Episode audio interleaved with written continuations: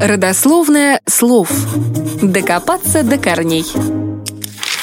Наверняка многие не раз слышали слово «сибарит», но далеко не все знают его значение и тем более происхождение. Сибаритом называют изнеженного, избалованного человека, живущего в роскоши, удовольствиях и праздности. Слово это носит негативный оттенок, и оно хоть и не распространено в обиходе, но довольно часто используется в СМИ и литературе.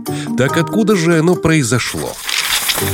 В первоначальном значении этого слова «сибариты» – жители известной в древности греческой колонии Сибарис в Южной Италии. Благодаря широким товарным связям город занимал положение могущественного торгового центра. Полную ему противоположность составлял сосед – Полис Кротон. Эти города были в вечном конфликте. Кротонцы, принявшие аскетическое учение математика и философа Пифагора, ненавидели центр оргии перов и считали его символом зла, который должен быть уничтожен. В конце концов, Сибарис объявил войну Кротону, но в итоге Сибарис был взят и разорен дотла.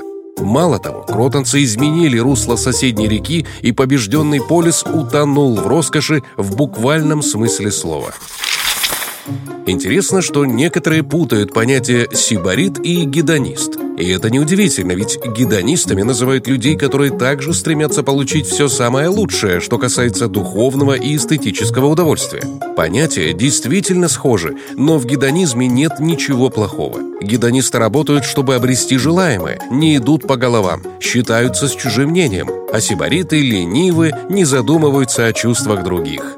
Сибаритство не просто так стало нарицательным понятием. Такой образ жизни не приводит ни к чему хорошему. Легенду о жителях Сибариса используют как поучительную сказку, ведь деньги, богатство и роскошь вскружили сибаритам голову настолько, что они необдуманно объявили войну, которую в итоге проиграли, лишившись при этом всего.